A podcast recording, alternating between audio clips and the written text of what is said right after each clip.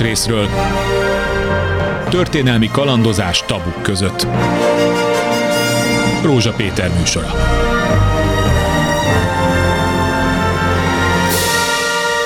Jó napot kívánok! A magyar kormány folyamatosan és úgy tűnik a külső eseményeket sorba rakva szisztematikusan zárja ki magát különböző együttműködésekből, izolálódik, és hogyha visszatekintünk, határozottan látni, hogy 2015 óta a migrációs válság bekövetkezte óta, a magyar kormány mintha tudatosan farolnak ki az európai politikai fősodorból. Szövetségeseivel folyamatosan háborúban van. Most már a legújabb fejlemény tekintve szomszédainkkal is bizonyos háborús viszony alakul ki, persze ezt idézőjelbe teszem. Gondoljunk a minapi szlovákiai választásra, aminek kampányában a magyar kormánynak szerepe volt. Ilyen-olyan apró beavatkozások látszottak. Mire megy ki ez a játék, és egyáltalán mi az, ami ebből ki fog sülni számunkra, itt élő magyarok számára? Többi között erről fogunk beszélgetni a mai műsorban. Más részről. Az első vendég. Kolla István történész, a Comenius Egyetem kutatója, jó napot kívánok! Ö, augusztus 20-án Magyarországon a magyar kormány egyik napilapjában megjelent egy egészen elképesztő cikk, ami azt elemezte, hogy 1968-ban a csehszlovákiai bevonuláskor magyar hadsereg nem is annyira a Varsói Szerződés érdekeit képviselte, azért vonult be, hogy akár felvidéket vissza is foglalja. Elképesztő visszhangot váltott ki, azt hiszem Pozsonytól Varsóig mindenképpen, hogy ezt a tébolyt egy magyar kormánynak hivatalosnak tekinthető újságban miért és hogyan hozták le. De ez valószínűleg egyenes következménye a magyar külpolitikának, és ön egy nagyon-nagyon precíz választ adott erre a dologra. A szintén nagyon kitűnő válasz online című portál felületén. Ebben egy érvényes és lehetséges revizionista politikát fedezhetünk fel, vagy pedig egyszerűen ez egy kinövése és következménye annak, hogy a magyar kormány minden partnerével úgynevezett rendhagyó politikát folytat. Mi a véleménye? Igen, köszönöm, hogy precíznek nevezi azt a cikket valójában szerintem vannak benne kérdőjelek, elvarratlan szálak, tehát ilyen, van benne egy ilyen nyitott gondolkodás a tekintetben, hogy ez, a folyamatok miért alakulnak így, újra és újra azt lehet mondani, mi ennek a mechanikája, mi a belső dinamikája ennek a fajta kisodródásnak. Most a, az, hogy én ezt hogyan nevezném, ezt én nem revíziónak vagy revizionista politikának, mert ezek mögött nincsen végül is azt gondolom kiforrottan ilyen szándék, ez meg a magyar, valójában a magyar országi társadalom is ez nem alkalmas, individualista, nem akarunk mi senkinek neki menni hadsereggel, valójában azt gondolom visszacsatolási igények sincsenek úgy az emberekben, hogy az politikai szinten, mint valós érdek megjelenjen, inkább mint nosztalgia van, dac van, düh De a politika van, erre ráépít. A politika erre ráépít, de nem valós revizionista politikát. Én úgy szeretem nevezni, nagyon műszó fog következni az izolacionalista valójában. Tehát, hogy nem revizionista, hanem izolacionista, tehát izoláció párti, tehát, hogy izolálja magát, egy olyan politika alakult ki, ami izolálni ez következménynek tartja, vagy tudatos? Ez mit, inkább mit gondol? következménynek, következménynek uh-huh. tartom. Ugye, és itt jó volt a felvezetőben is, hogy ez korábban nem így volt. Persze lehet, hogy valaki azt mondja, és ebben vitatkozik velem, hogy ez mit tudom én 2010-től is így volt, de 2015-ig szerintem egy tehát volt egy olyan közép-európa politika, ami kifejezetten nyitott volt. Igen. Valahol azt kell mondjam, hogy túl akart lépni bizonyos ö, beidegződéseken. Tehát, hogy nem a szlovákok és románok, nem tudom, most ilyen egyszerűen mondva szidásával terjen meg a politikai tér. Sok szó volt arról, hogy közép-európai együttműködés, Visegrád, közép-európa.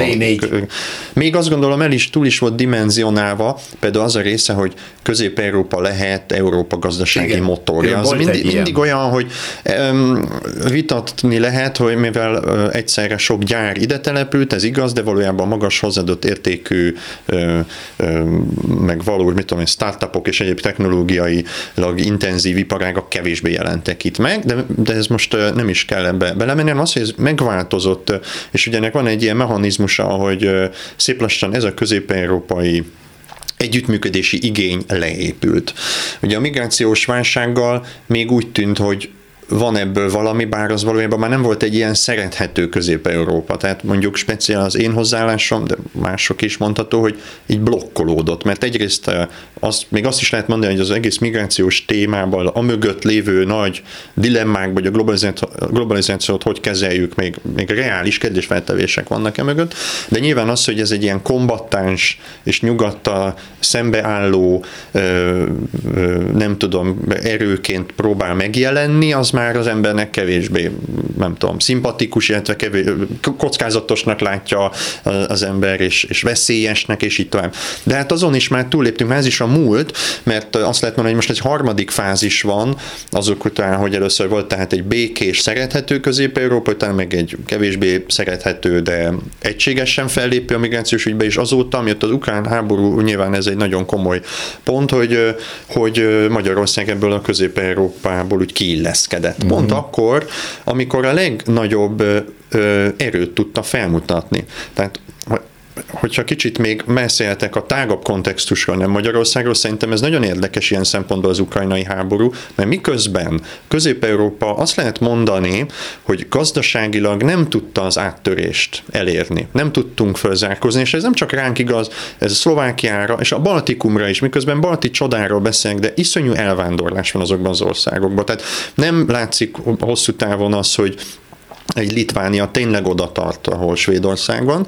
Tehát valójában van itt egy, egy olyan melankóliával kevert kudarc élmény, az áttörést azért nem értük el politikailag, ilyen komoly súlya Közép-Európának még nem volt, uh-huh. mint ami az ukrán háborúval kialakult. Az is tartom félrevezetőnek azt az USA meg EU ellenes közbeszédet, vagy ezt a kormányzati narratívát az ukrán háború kapcsán, mint hogy itt az USA irányít a dolgokat, hiszen valahol azt lehet mondani, ha az élére állítjuk, hogy Észtország irányította a dolgokat.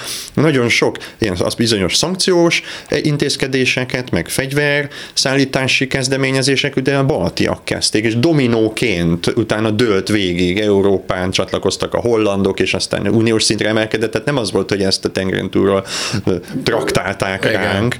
Igen. Most amellett persze lehet vitatkozni, hogy hosszú távon mi a jó, meg mi az érdeke a térségnek, de hogy ez egy innen induló politikai érdek volt, az biztos. Most mi ebből kiilleszkedtünk, és ennek sok oka lehet, és ugye az is látszik, hogy a magyarországi elemzői közeg ebben még bizonytalan is, hogy miért van, hogy mi ennyire kiilleszkedünk, mert csak az olaj és csak a gáz miatt annyira nem evidens. Ez már, hogy, ez már az Európai Unióban is vitatárgya lett egyébként, ha jól emlékszem, hogy miért csinálja az Orbáni politika azt, amit csinál, miért nem szakít sőt, törleszkedik az orosz vezetőhöz, Putyinhoz, őrzi az orosz kapcsolatrendszert, irracionális már, miközben az európai tagállamok leválnak az orosz energiáról nagy részt, addig Magyarország jottányit sem akar, és ez nem annyira racionális gazdasági lépés, mint egy politikai szándék. Tehát nagyon kiilleszkedik Magyarország most már ebből az egész közösségből, azt is lehet mondani, visszakanyarodok az önkifejezéshez, izolacionizmus, ugye? Igen ez is egy politikai terméknek látszik Magyarországon a magyar kormány részéről, mert ez népszerűvé teszi, fenntartja az ő tekintélyét, fenegyerekként tud viselkedni, magyar kurucos viselkedés, és ez bizonyos népszerűséget adott Orbánnak. Igen, igen. Itthon tehát, és külföldön egyaránt. Igen, tehát ez, ez terméknek mondható, de valahogy kényszerből alakult. Tehát nem hiszem, hogy valaki azt mondta öt éve, hogy na, ez Igen. lesz a cél, ez a jó, legyen az, hogy mi nekünk Romániával, Szlovákiával és másokkal leépül a kapcsolatunk, hiszen mindenki látja, hogy ebben kockázatok vannak. Nagy kockázatok. Mert annyira elvesztettük az unión belül a, a szövetségi rendszereket, meg az adhok koalíciók sálnak össze, amiben Magyarország benne van, tehát ennyire magányosan szerintem még nem volt Magyarország. És a másik veszélye az, hogy, hogy ugye ezzel a szomszédok elkezdhetnek visszaélni, tehát hogy látszik, hogy az a fajta én euronacionalista, elnézést ezeket a műszavakért, hívom azt a, azt a külpolitikát, ami Szlovákiában meg a Romániában is megjelenik. Romániában ennek valójában régi hagyománya van hogy Igen. a NATO, NATO egyik fő pillérévé vált, de úgymond kicsit elkéri az árát, hogy a magyarokkal szembeni, vagy Magyarországgal szembeni vitákban ő ellene ne álljon a nyugat, ha nem is áll mellé, de, de jó indulatú semlegességet igen, élvez. Eltűri, el, meg elnézi. Igen, egy román nemzetállam építés, egy jó indulatú semlegességet élvez. És a és ez, ez Szlovákia területén is most már megfigyelhető. Szlovákiának van egy nagyon, azt kell mondjam, professzionális diplomáciája. A utóbbi időkig a szlovák politika bárki vezette az országot, ezzel szorosan együttműködött ez a diplomáciai karral, ami politikai oldalaktól függetlenül elég egységesen egy nagyon erős euroatlantista irányvonalat képviselt, és azon belül most már kialakult egy olyan irány, ugye ezt látszik a különböző külügyminiszterek, államtitkárok nyilatkozataiból, hogy rájár játszanak arra, hogy mivel mi stabil pillérei vagyunk, mondják mi, Szlovákia, stabil pillérei vagyunk a NATO-nak, EU-nak, ezért tessék minket a magyarokkal szembe. Hát nem is megvédeni, de hogy elkezdtek olyan nacionalista kiszolásokat tenni, mint hogy Magyarország, tudom, Dunaszerdahelyt el akarja csatolni, vagy Ficó oda akarná adni, egészen bizarr Igen, dolgok, és hát mondhatom, nemrég. hogy bizarr, és dühönghetek, hogy hát hogy mondhat ilyet egy szlovák vezető diplomata, de hát utána megjelenik egy vezető kormánylapban, egy instruált labban egy ilyen tartalom, akkor hát akkor mit lehet mondani? Miért ezen a?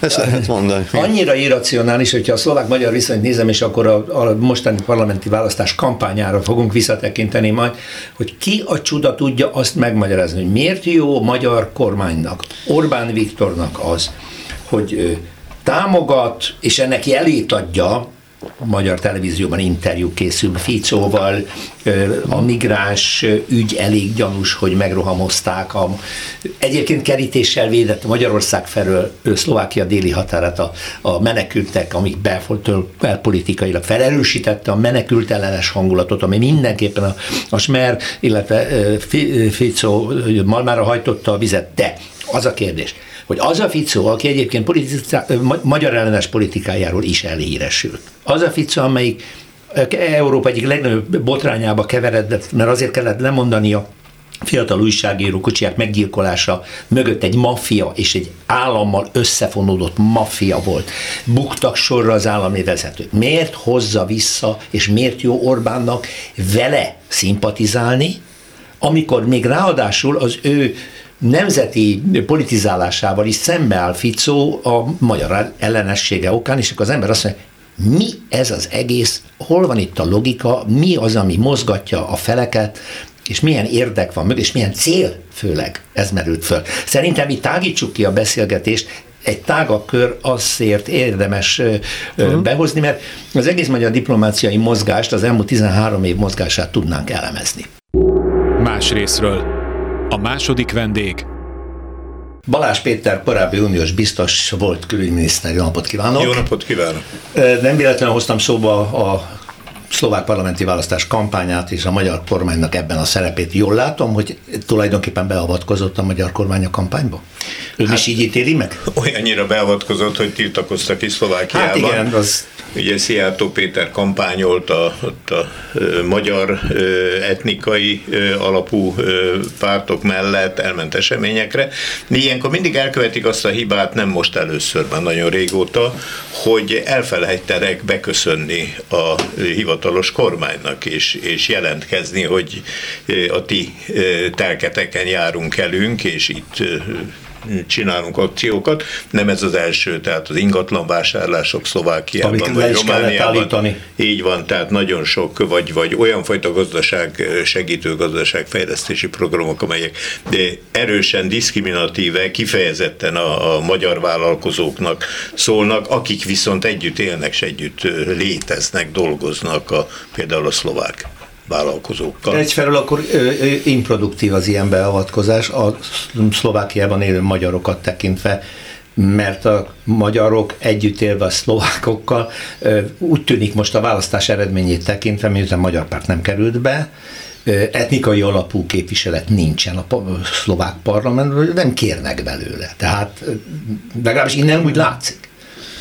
Hát igen, ez egy nehéz téma, hogy végül is a szlováki magyar érdekképviselet hogy épült ennyire le, az, az azért igen, erre próbálnak felméréseket is készíteni, de azt azért valószínűleg ki lehet jelenteni, hogy amennyit egy Magyarországról való aktív rásegítés, besegítés, instrukció, bárhogy nevezzük, úgymond hoz szavazatba, meg annyit veszít is.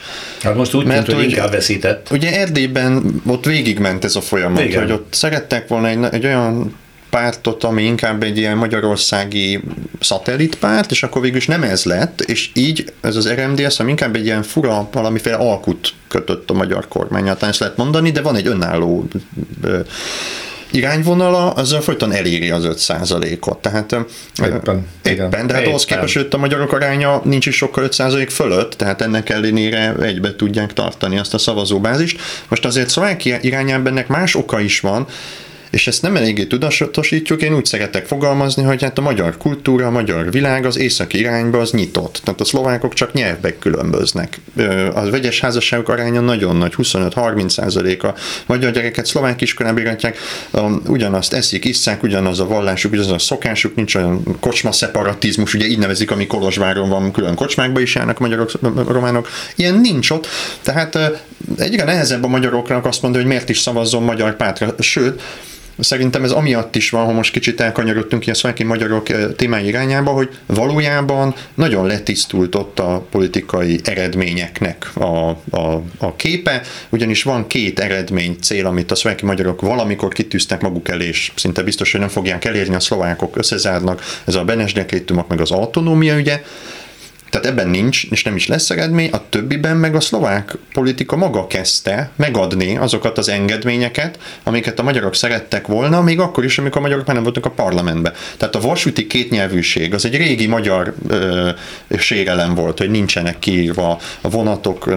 minden ugyanolyan méretben Magyarország, azt akkor szavazta meg a szlovák parlament, amikor nem is voltak már talán magyarok a parlamentben. Uh-huh. Ugyanez igaz a, a, a kulturális alapra, ez is régi terv volt. Tehát átmentek eredmények, van egy teljes magyar oktatási infrastruktúra Szlovákiában, bölcsödétől egyetemig, magyarul lehet tanulni, tehát hogy elég sok, vannak eredmények, azt kell uh-huh. mondjam, és másban meg nem lehet. Tehát nagyon nehezen tudja a magyar politika megfogalmazni, hogy mi az a plusz, amit tud adni. Egy Igen, hát a magyar kormány szerepe ebben abszolút improduktív volt, akkor, ha jól értem, nem? Balázs Péter Hát most a legutóbbi akciókkal valóban több volt a kára, mint a haszna. Az etnikai alapú politizálás egyébként nem cél önmagában, hogy legyen, hanem egy eszköz. Uh-huh. És a cél az, hogy a magyar kisebbség az összes ö, szomszédos országban ö, élhesse meg az identitását, használhassa a nyelvét, legyenek jogai, és amennyire csak lehet, intézhesse a saját ügyeit. Ugye ennek számtalan fokozata van, az, hogy az oktatás, vagy a vallásgyakorlás, vagy a bíróságokon a nyelvhasználat, a feliratok, és a többi.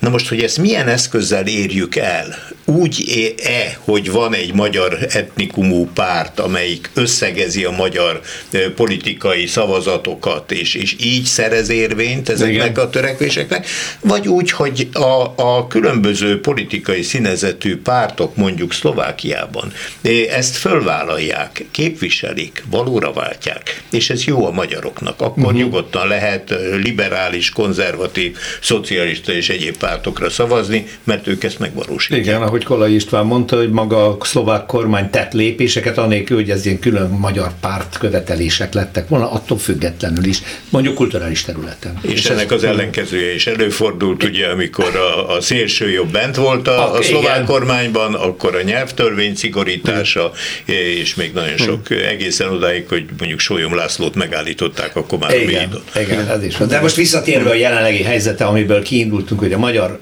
politika egyre inkább kiszorul az európai fősodorból, és avval indítottuk Kola Istvánnal a beszélgetést, hogy vajon ez tudatos, vagy csak következménye a magyar virtusnak, vagy a magyar ö, kormány politizálásának, hogy keresve a helyét folyamatosan veszíti el a szövetségi kapcsolatait. Tehát azért ma, valljuk be, ma Magyarország rettenetes helyzetben van. Nem véletlenül sokan hasonlították a dualizmus és a horti korszakhoz, ahol Magyarország bele sodródik abba, hogy kiszorul az európai államokkal való normális kapcsolatból, és bele ragad a, a németek mellett a háborúba. Most nem akarok háborút vizionálni, de diplomáciailag a helyzet hasonló, nem? Hát Orbán Viktor elvesztette a szövetségeseit a, a saját szövetségi rendszerünkön belül, félig meddig a lengyelek még megmaradtak, mert a mondjuk az uniós feltételesség, tehát az uniós alapok feltételekhez kötése tekintetében azonos az érdek a lengyelekkel, de például a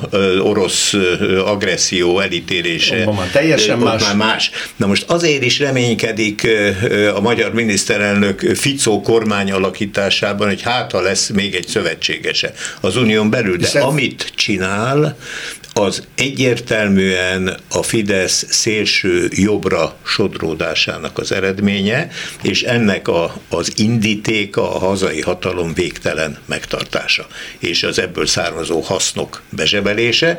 Tudnék, az a fajta szuverenista politika, amit Donald Trumptól kezdve Orbán Viktorig nagyon sokan próbálnak képviselni és érvényesíteni, ez tulajdonképpen a szélső jobb tűzte az ászlajára. Igaz, hogy ennek az eredménye az elszigetelődés, de nem azt írja az ászlóra, hogy izolacionizmus, hanem azt írja, hogy szuverenitás. Csak a szuverenitást kiforgatja, mert úgy tünteti föl, és ugye itt, itt a csalás az egészben, mint hogyha a szövetség csökkenteni a szuverenitásunkat, holott ennek az ellenkező ez igaz, mert a megosztott szuverenitás, vagy a közösen gyakorolt szuverenitás, például az Európai Unióban megsokszorozza az erőnket, a hatókörünket kiterjeszti, a beleszólásunkat, a súlyunk, nemzetközi súlyunkat, még Putyinnak is azért érdekes érdekes Orbán azért és addig, amíg benne van a NATO-ban és az Európai Unióban. Nyilván, de ugyanakkor a szuverenitás önmagában az erre való törekvés nem egy elítélendő dolog. Azért azt látjuk, hogy az Európai Uniós adminisztráció számtalan feltételt szab a működésünkben. A közös politikai jegyében bizony ö, érthető, hogy azt mondja egy kormány, amelyik erre különösen érzékeny, mondjuk az Orbán kormány, hogy most már azért nem, ne kéne már minden szabályban nekünk bele törődni és mindent követni, hagyja meg a mi gazdasági életünkben, közigazgatásunkban, kulturális életünkben, hagyja meg a mi önállóságunkat, legalábbis ezt képviseli. Tehát van ennek egy határa, amíg ez teljesen érthető, Jó. hogy egy nagy, egységes szövetségi rendszerben túl sok a kényszer. Ez itt teljesen hamis. Tudnélik, a kényszerek önként vállalt kötelezettségek. Nincs még egy olyan demokratikus szervezet, mint az Európai Unió, ahol ott ülnek a tagállamok képviselői közvetlenül az asztalnál, együtt döntenek, alkukat kötnek egymással, és megértik a másiknak a problémáját. Tehát megértik azt, hogy vannak például olyan országok, ahova belépnek a kívülről jövő migránsok. Ilyenkor azonban a szolidaritást elvárja mindenki, hogy, hogy osztozzunk meg, átrendeződnek a szerepek. Tehát ez olyan, hogy ha, ha Békés megye önmagában létezne, akkor persze, hogy szeretné intézni a dolgait. De borsod abba, hogy Zemplén problémáit is föl kell vállalni, és ezeket a magyar kormány szintjén kell tudni kezelni, vagy a parlament szintjén. Nagyban ez történik. De, De ennek nagyon jó modellje például a Német Szövetségi Köztársaság, ahol 16 tartomány tud közös megoldásokra jutni. Igen, az, ennek mély hagyománya van, de visszatérek a menekültügyre, mert az is egyit ellentmondásos. Miért ne lehetne a magyar kormánynak az az érvényes álláspontja, hogy egy ilyen gazdaságilag kiszolgáltatott kisméretű ország nem tudja magára válni, vállalni a határon jelentkező menekült tömegek kezelését, ellátását, stb. Lezárom, mint ahogy Szlovákia is elkezdett tiltakozni az ellen, hogy most a kampányt megelőző hónapokban éppen Magyarország felől Szlovákiába áramlott egy hatalmas nagy menekült tömeg, és nyilván nem akarta, tehát ezért keresem ezeket a határokat.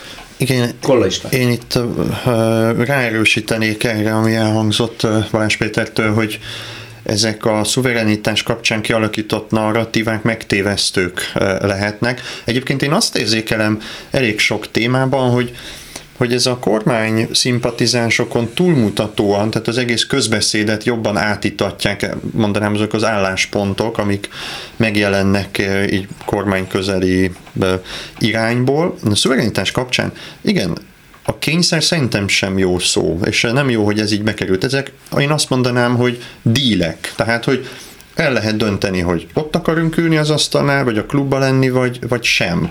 De azt nem lehet sokáig csinálni, hogy a klubtagok vagyunk, de szídjuk a klubot, meg milyen rossz nekünk ott. Látjuk, hogy nem és... lehet sokáig csinálni, mert most azért valamilyen végpontra jutottunk, Igen. hiszen át fog lépni az Unió a magyar és lengyel vétó ügyeken azzal, hogy meg fogja változtatni a döntéshozatalt. Hát meglátjuk ebbe, mert én behoznék egy szót potyautas. Tehát nem lehet, tehát potyautaskodás, Aha. és ez megbüntetik egy idő után. Nem szó, hogy morálisan is nyilván megkérdőjelezhető. És a szuverenitás kapcsán meg egy olyan témát kellene, és próbálom kihasználni azt, hogy mégis én is egyébként diplomata voltam, most akadémiai pályán vagyok, és itt is szeretnék lenni, hogy kihasználjam az ebben rejlő lehetőséget, hogy az ember bedobjon témákat. Például azt a témát, hogy a szuverenitást ezt egy ilyen globalizált világban lehet, hogy magasabb szintre kell delegálni, és olyan kérdéseket, mint hogy a Google-t meg Facebookot hogy szabályozunk, azt nagyon nehéz már a Sopron közötti relációba, azt magasabb szinten tudjuk megvalósítani a szuverenitásunkat közösen a portugálokkal és a litvánokkal. És ezt is mindig el szoktam mondani, hogy nem Brüsszel zárt ki minket mondjuk az Erasmus platformon, hanem az összes pénzügyminiszter. Igen. Tehát leült a portugál, Igen. a görög és a litván. Tehát Igen. nekünk valamiért a litván, portugál, görög pénzügyminiszter egyaránt mérges, dühös vagy bizalmatlan. És itt nem került szóba még egy dolog, hogy mi miatt, és ezért írtam ezt a cikket és azt látom, hogy Magyarországon én jobbján így nevezem be a cikkbe, hogy van egy középelit, ami így a kormányhoz húz, és sajnos szerintem nem veszik annyira észre, hogy szélső jobboldali, nem is tudom, gondolatokat vesznek föl, akár tudattalanul, abban, hogy egyrészt mi nagyon sikeresek vagyunk, és ránk a világ nem tudom, dühös összefog ellenünk, és ezek, ezek nagyon régi dogmák. Ezek. A tévedések, mert egyrészt eredményeket értünk el, és ebben látom a párhuzamot a második, meg első világháború előtti időkben, amikor alapvetően egy ideig sikeres belső gazdaságot, társadalmat stabilizáló politika, miután stabilizálta az országot, az elkezdte újra kitolni valamiféle szakadék fele, hiszen még a migrációs ügyben is azt gondolom, hogy van egy, van egy, egy, egy reális dilemma, hogy hogyan is kezeljük a migrációs ügyet, de hát végig is Közép-Európára nem tolták rá, nem volt ez a kötelező kvóta, tehát hogy ezek lekerültek a napirendről, vannak eredmények, csak ugye egy olyan politika, ami nagyon arra épül, hogy minket meg kell, hogy védjen a kormány, az nem tud ebben úgy, hát mondanám, pestesen nem, szóval nem tud leállni, és újabb-újabb vitatémákat keresünk, amiben úgymond harcolni kell és az igazi uniós probléma velünk az a belpolitikai. Tehát ott most próbáljuk így azt... Na de itt, hogy itt ez az érzékeny pont a szuverenitást a mai kormány úgy értelmezi, hogy a kívülről és sokak által antidemokratikusnak ítélt lépéseit központosítás, vagyon tőke koncentráció, bíróságok felülbírálata, kormányhatározata, csak egy-két példát mondtak, ezt bírálják és kritizálják, és azt mondják, hogy miért szóltok ti bele ebbe.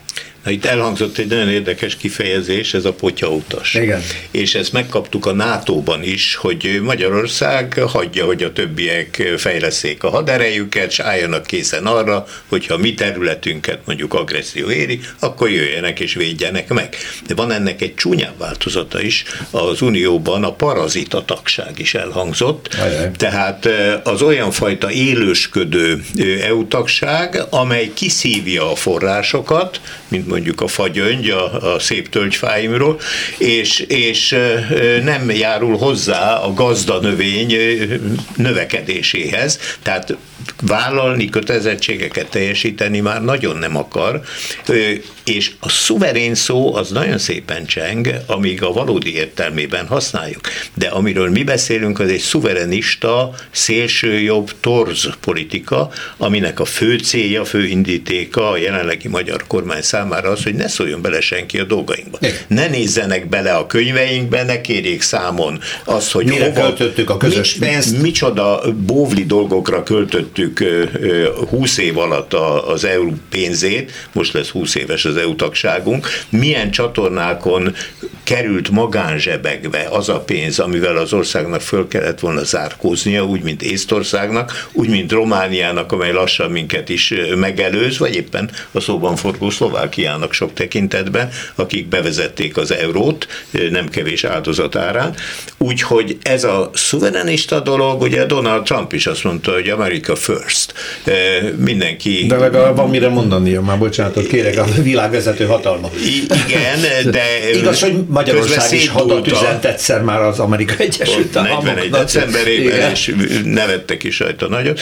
Úgyhogy Nos, tehát az, hogy, hogy ez a meghamisított, túlértékelt szuverenitás pontosan a feje tetejére állítja a dolgokat, mert attól leszünk erősek, és ezt egy körben már elmondtam, hogy szövetségben vagyunk. És a szövetségben való politizálás a NATO és EU tagság óta teljesen új dimenziója lett a magyar külpolitikának. Tudnék, egészen más volt a e, e, szovjet rendszerben, ugye ez egy ilyen belső ellenállás, bizonyos országok védés dat szövetsége, főleg a lengyelekkel fogtunk össze, de annak idején például a KGST-ben, az egy ilyen dacos ellenállás volt a szovjet szupremáciával szemben és akkor bekerülünk egy olyan szervezetbe, ez főleg az EU, és hát a NATO is erre a rugóra működik, ahol demokratikusan, nyíltan lehet képviselni az érdekeket, de ehhez támogatók kellenek. Tehát az EU-ban mindig úgy kezdődik, hogy az asztalra kerül egy téma, és akkor ott megfogalmazódik 27 tagállam különböző érdekes, ez elkezd csomósodni.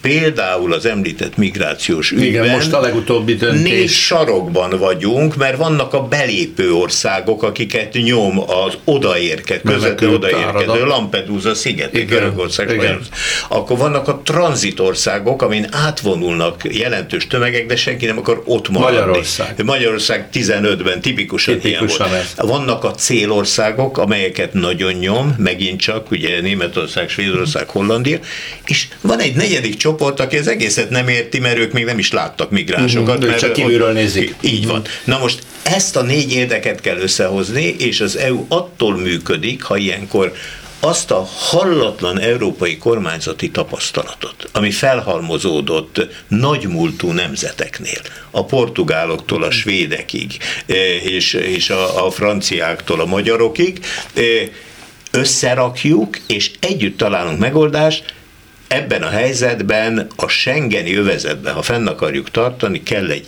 egységes menekültügy, és a belépő emberek azonosítása és követhetősége egyenként és személyenként. Igen. Amíg ezt nem valósítjuk meg, addig nem tudjuk kezelni. Most úgy tűnik, hogy átlépnek a magyar vétón, és az Unió ezt valamilyen módon meg fogja tudni oldani, de akkor most mondok két példát visszakanyarodva a magyar kormány tudatos, kiszakadás, kisodródó politikájára. Az egyik, amikor a külföldi állampolgárságú magyar bíróság által elítélt embercsempészeket kormányhatározottal szabadon engedik, teljesen irracionális és szembe ment az Fidesz addigi menekült politikájával. Kettő, augusztus 20-án Orbán Viktor kizárólag ázsiai diktátorokat hív meg a diszpályhójába, egyetlen egy uniós partnerünk képviselete nincs ez a bohócok tánca már? Mert, mert erre, erre racionális magyarázat, diplomáciai, gazdaság, bármilyen érdeket nézek, nem, nem, nem tudom hova tenni. Én, sodródásnak nevezném, nem nevezném bohócoknak, én nem is szeretem így a személyes képességeket, vagy habitusokat, mit tudom én, lehúzni, mondjuk ilyen szinten, Na de ez, egy, ez két olyan demonstratív lépés demonstratív, volt, ami azt mondta a világnak, egy... hogy mindent másképp csinálok, mint ahogy ti szeretnétek. Ez nem csak a világnak, hanem a hazai közönségnek is. Tehát, hogy végül is itt vissza kell térni erre, hogy miért vagyunk ilyen közel Oroszországhoz, erre ugye több meglátás is van, tisztán nem lehet átlátni, de biztosan van egy olyan része, hogy hazai közbeszéd terében kicsit az a kormány itt szeretné minél jobban legitimálni azt, hogy van egy A megoldás a világra, mint amit a nyugat kínál, és hogy van egy B, az is legitim, a közép-ázsiai, orosz, török, stb., és ezáltal legitim, ha mi valahol a kettő között akarunk lenni. Magyarán egy olyan belpolitikai rendszer, amit ma szokás autoriter, meg nagyon sokfajta elnevezés van már a közbeszéd, meg az akadémiai térben is hibrid rezsim, meg stb., hogy ez az legitim, mert hogy ennél vannak, vannak más típusú rendszerek is, tehát legitim, hogy az ember közé áll be. Kicsit ezért is akartam ebbe a cikkbe a szélső jobbot használni, mert valójában az ez, hogy ilyen jelzőket mondunk, mint autoriter, ez kicsit olyan modern, vagy nekem túl modern. Tehát úgy tűnik, mintha ez valami előre mutató lenne, illetve hogy a világ fejlődésével befakadó kényszerűség lenne. Valójában szerintem meg régi reflexek tűnnek föl ebben, és, és többek között az a régi reflex is, hogy hogy bizonyos problémákat igen, nem akarunk megbeszélni. Szerintem ez egy visszatérő e, probléma a térségben, és a migráció az szerintem ebben egy érdekes kérdés, mert mondhatjuk, hogy itt nincsenek, itt nincs jelen ez a probléma, de valójában jelen van a probléma. Tehát e, a magyar lakosság fogy, most hallottam mai hír, hogy buszvezetőknek ázsiaiakat, Filip-szigetérieket kezdenek betanítani, és ha erről lenne egy nyíltabb beszéd, e, amit ma hogy le van folytva, de ha lenne, akkor lehetne arról beszélni, hogy buszvezető, magyar most egy ideig nem lesz, mert fogyunk el, és nem, nem vállalják olyan fizetését, munkaerő hiány van. Két lehetőség Mai hír, van. hogy jönnek is, ez, ez, ezer számra érkeznek Ázsiából, buszsofőr, Indiából például most. Igen, és itt megint visszaütött egy dolog szerintem, hogy két lehetőség van, Fülöp-szigeteki buszsofőr, vagy ukrán. Most egy, az ukrán menekültekre, meg az abból fakadó munkaerőre a lengyelek, szlovákok már rég ráálltak. Most jövök Pozsonyból, ott pont ugyanez a buszvezető betanítási ügy ment. Hallottam, hogy az ukrán a sofőr, és mellett állt a szlovák, és tanította be. Most Fülöp-szigeteki vagy ukrán munkaerőt akarunk valójában? Ez a kérdés. Uh-huh. Szerintem logikusabb az ukránt, mivel kulturálisan közelebb áll, ezért tudom, könnyebb azok, nekik is beilleszkedni. Hát ezt a magyar kormány nem így lépné meg, igen. De ezek úgy nincsenek kibeszélve, mint ezek a problémák ugye nem léteznek. Na de Kola István a Válasz online-ban megjelent cikk, ami válasz volt ugye a, a augusztus 20-ai nem, teljesen ostoba, ir, irredent a felvetésre, ezt most már még egyszer nem akarom megismételni, mi van. Felvetette azt a kérdést, hogy miért van bekódolva ezekben a nemzeti vagy jobboldali nével illetett politikai életciklusokban ez az elszigetelődés, ez a kisodródás. Tehát miért történelmi ö, hagyomány ez, ami, mire épül ez, hogy ez ma? Produkálja a kormány egy-kettő, és ezt már Balázs Pétertől várom, nem igaz, hogy nem tudják, hogy ez micsoda. Nem igaz, hogy nem látják önmagukat, Orbánék, hogy ők követnek egy már egyszer bukáshoz vezető politikát.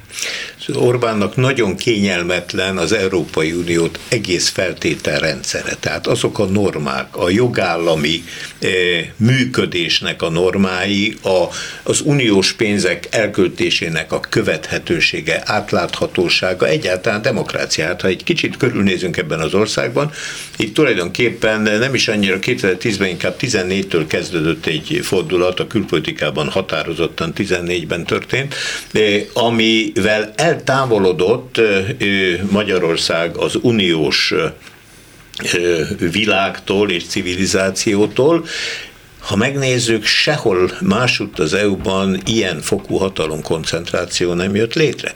Tehát ahol az országgyűlés Igen többsége csak bólogat, a karmester vezényli, ez a karmester azonos a kormányfővel, a kormánykoalíció az egy látszat koalíció, tulajdonképpen nincsenek koalíciós egyeztetések, ugye Németországban szinte hetente történnek ilyenek, a kormányzó párt, a Fidesz eh, igazából pártként nem működik, mert, mert ott elnökség, belső viták, ilyenek nem léteznek. Tehát az egész kiürült, és egyetlen ember kezében koncentrálódik a hatalom, ami leginkább mondjuk Oroszországhoz, vagy Fehér Oroszországhoz eh, hasonlítható. Ebben a helyzetben Orbán Viktor több olyan dolgot próbált megoldani egyszerre, amelyeket egyszerre nem fog tudni megoldani.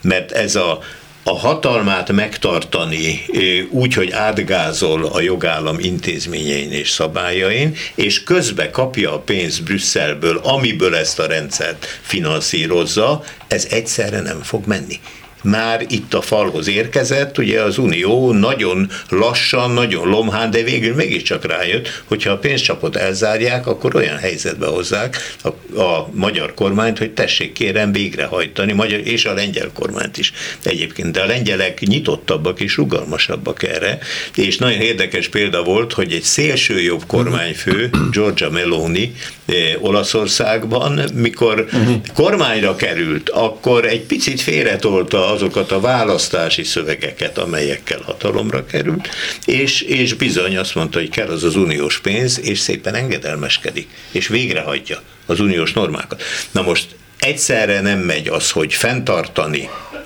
ezt a magyar ö, autokratikus rendszert, vagy kleptokratikus rendszert, kapni az uniós pénzeket, és unión kívüli partnerekhez dörgölőzni, nagyon jó illusztráció volt ez az augusztus 20-i vendégsereg, ahol bukott európai politikusok, ugye a bukott osztrák kancellár, Janez Jansa Szlovéniából, Babis Csehországból, és a türk tanács teljes Igen. díszében fölvonul, hát madaratolláról, ugye emberbarátjáról. Uh-huh. Igen. Azt gondolná ezek után az ember, hogy akkor Orbán Viktor arra számít, ha elveszíti az Európai Uniós kapcsolatot, és ha de jóre nem is sodródik ki Magyarország az Uniós Szövetségből, akkor lehet, hogy arra számít, hogy hát akkor majd az oroszországi és kínai kapcsolaton keresztül annak a két hatalomnak a gazdasági befolyása alá kerülve finanszírozhatja a hatalmát. Szerintem ezek nyitott kérdések, tehát nincsenek most ilyen nagy stratégiák, mivel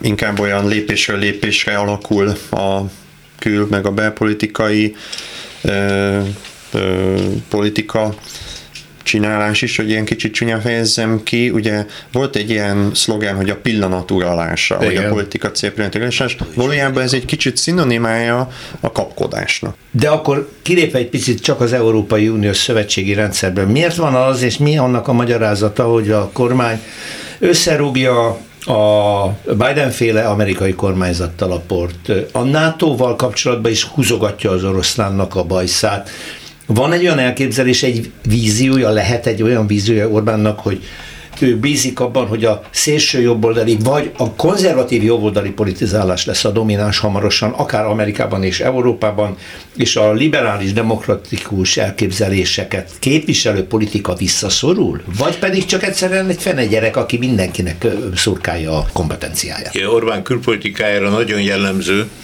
hogy az államok közötti kapcsolatok ápolása, kezelése és javítása helyett áttette a külpolitikát egy másik dimenzióba, és ez a politikai pártok és a személyek viszonya. Tehát látszik, hogy a közelben is kikkel van Aha. jóba, Janza, személy alapon, Janza, Vucic, így van. Erdogán, Putyinig megy a sor. Pontosan, és, és bizonyos politikai pártokat preferál, ahelyett, hogy az államokat látná a térképen. Az USA esetében egyébként ez, ez különösen nagy külpolitikai hiba, hiszen a NATO fő erejéről van szó, a katonai szövetségi rendszerünkről, és az, hogy Biden-t bosszantja mivel Trumpnak drukkol a következő jövő évi elnökválasztással kapcsolatban. Én azt hiszem, hogy ez már illetlenség is így megbántani. Vagy például a napokban fogadta a Franciaországban Marine Le Pen. Igen. Nem tudom, hogy hogy fog majd Macron szemébe nézni, amikor a következő Európai Tanácsülésen találkoznak egymással. Ugye Macron egyik fő bosszantója és kihívója. De úgy gondolom, annak nincsenek ilyen ilyen erkölcsi megfontolásai. Marine hát ő ezeket pirulás nélkül tudja viselni. Pedig, igen. Na most ugye ez a fajta viszony, hogy, hogy ö, személyeket látunk, nagyon jellemző volt az augusztus 20-i vendégsereg. Ez a világ szemében pontosan ö, ö, kalibrálta Orbán külpolitikáját, hogy ezek a barátai, és egyetlen egy valamire való európai vezető sem jelent meg. Nála. Pedig a példa azt mutatja, amit már Balázs Péter is említett, Meloni, aki nem a választási ígéreteinek egy az egyben történő megvalósításán, hanem a szövetségi politikán dolgozik, menekült ügyben is, a másik pedig Ficó, akiről már a győzelem után bár még kormányt nem tudott alakítani. Mert már megjelent, hogy jó, egy dolog volt a kampány, de részint kényszerből, részint jól, meg, jól megfontolásból Ficó nem fog neki menni az uniónak, nem fogja azt a politikát követni, hogy kiszakadjon Szlovákia, sőt. Igen, ezt, Tehát, ez lenne a terv Szlovákiában, a mesterterv, de azért ott se biztos, hogy ez ilyen egyszerű, tehát aki a politikában szélsőségesnek te, teteti magát, az aztán azzá is válhat. Most ebben nem mennék bele a részletekbe, hogy a Ficó és szövetségesei mögötti pártoknak az emberanyaga elkezdett kicserélődni, és szélsőségesebb elemekkel feltöltődni. Tehát ez a játék, ez kevésbé működik, mint ahogy a politikusok szeretnék, és Magyarországon különösen nehezen működik. Kicsit erről is szólt ez a cikk, tehát én nem is feltétlenül embereket, személyeket, politikusokat, Orbán Viktor próbáltam megfejteni, inkább ezt a magyarországi inga mozgást, hogy uh-huh. amit én modernista, tradicionista szembenállásnak nevezek, minden országban megtalált ez bizonyos szinten. Magyarországon szerintem 20. századi történelem okán sokkal erősebben, mint legalábbis más közép mert ez a két idea, a modernista, individualista egyéni emancipáció, meg a kollektív emancipáció túl sokszor került szembe egymással, egymással szemberugózott, és ezért ez a például magyar jobboldali középosztály, amiben szerintem nagyon sok energia, építőenergia van, morális töltetet is hozott a kommunizmus után, és nyugatosságot, tehát hogy ez én gyerekkoromra is, hát emlékszem, hát németül tanítattak minket, hogy fontos a nyugat, fontos az európai, és hogy ez nem tudja végső soron ezt úgy teljesen konstruktívan kifejteni ezeket az energiákat, mert kisodródik. Mind egyszer az inga kimozdul erre, és szerintem túlságosan feladtuk 90-es években a külpolitikai önállóságot, de ennek is oka volt, akkori környezet, háború volt a szomszédba, és most pedig kilengünk az ellenkező irányba, és én kaptam kritikát, hogy miért, amikor mintázatokról beszélek, mint ez bele lenne kódolva a magyar genetikában, nem gondolom így, de azt igenis gondolom, hogy hiányzik egy mintázat, egy középutas mintázat hiányzik. És nem szerettem azt a mondást, hogy a langyosokat kiköpi az Isten, vagy micsoda. Ilyen mondás szerintem más nyelvekben nincs. Nem, nem, nem kell mindig polarizálni a dolgokat, és ennek jobban megvan a hagyomány például Csehországban, most a csehek is valamilyen mindig kritikát kapnak Szijjártótól is, Orbán Viktortól is, ott egy koalíciós kormány van, konzervatív, skrutonista, jobboldali professzor vezeti az országot, a liberálisokkal és kalózokkal együtt, meg polgármesterekkel, tehát a koalíciós reflexek sincsenek meg Magyarországon, meg középutas reflexek, és szerintem ezek ebbe ütnek vissza. Ez a hagyomány? Ez, ez egy helyzet, ugye azért nem véletlen az, hogy a politikai ciklusok általában négy vagy öt évesek, és váltják az embereket, kormányozni nehéz. Időnként borzasztó nehéz, ha az ember komolyan veszi a, a kormányzati feladatát, és az, hogy ugyanaz a miniszterelnök, és hát egy valamelyest változó, de lényegében ugyanaz a politikai csapat most már több mint 13 éve folytatja, anélkül, hogy elszámoltatható lenne. Mert se a parlament, se a közvélemény a médián keresztül nem képes elszámoltatni. Hát a legutóbbi múlt heti Orbán Kossuth Rádiós interjú az hajmeresztően gyermetek volt. Mondhatni gügyögés, politikai gügyögés, mint hogyha óvodásoknak mesélni el, hogy bizony háború van, de ottan két szláv közül az egyik megtámadta a másikat. Nem mondjuk meg, hogy kicsoda. Utána, hogy hát igen, nagy az infláció, de ennek az az oka, hogy háború van járna nekünk pénz az Uniótól, de odatták az ukránoknak. Ez, Ez már tényleg primitív. Nagyon primitív, nagyon gyermeteg, félrevezető, tehát az ember egy kormányfőtől valamilyen helyzetelemzést és, és számadást Igen, várna. De felelősséggel tartozna, de nincs. De nincs, és nincs, aki számon kérje, és ezért nem szereti az Európai Uniót sem, mert ha már itthon nem tudjuk őt lekapni a tízkörméről, akkor, akkor jön az Európai Unió, és azért számon kér dolgokat, ellenőriz, viszont itt van egy kutyaszorítóban és egy lehetetlen helyzetben, hogy ha nem teljesíti azokat az egyébként nem túl bonyolult föltételeket. Tehát tulajdonképpen az a 27 mérföldkőnek nevezett föltétel talán csak egy minta a jogállam működéséből, szükséges, de nem elégséges föltételei, mert még nagyon sok mindent számon lehetne kérni, ha ezt a keveset teljesíteni, ami tulajdonképpen elhatározás kérdése, mert ahol a hatalom ennyire egy kézben van, ott egyetlen nap alatt tudnak nagyon komoly törvényeket hozni, mert hát rengeteg példa van, ezeket is egyetlen nap alatt tudná teljesíteni, de úgy tűnik, hogy inkább föntartja a feszültséget, a konfliktus helyzetet az Unióval, tehát tárgyalgat, ígérget, de lehet, hogy jobban jön ki a saját logikája szerint, hogyha az európai parlamenti választásokig ezt a helyzetet tartó biztosítja, mert akkor van kire mutogatni, és a rossz kormányzás rendszereket romboló hatásait, ami most már ugye az oktatás, egészségügy, a közlekedés és más rendszereket is elér, így tudja kimagyarázni vagy leplezni. A cikkében utolsó két percben tudom, hogy lehetetlen erre válaszolni részletesen, de beszél az új elitről, hogy is fogalmazott a jobboldali... Új jobboldal. Új jobboldalról. Igen, ez, ez mennyire tartja ezt politikailag egy koherens közegnek, vagy csak a hatalom követőiről gondolja, hogy ők? Maga módján koherens, tehát hogy ugye új jobboldalnak nevezte magát az a közeg, ami úgymond a régi jobboldalt, amit kicsit ilyen tohonyának, életképtelennek, mm-hmm. erőtlennek, ta, tartottak, vagy tartanak azt úgymond ők, hogy leváltják, és ez egy kicsit ilyen erőteljesebb, szuverenista. Ugye, szuverenista, aktív, igen, szuverenista. És kisajátító, mert azt gondolja, hogy hát erre mondtam, hogy ez, az egész ez országot. nem új jobb, de szélső jobb. Szélső jobb.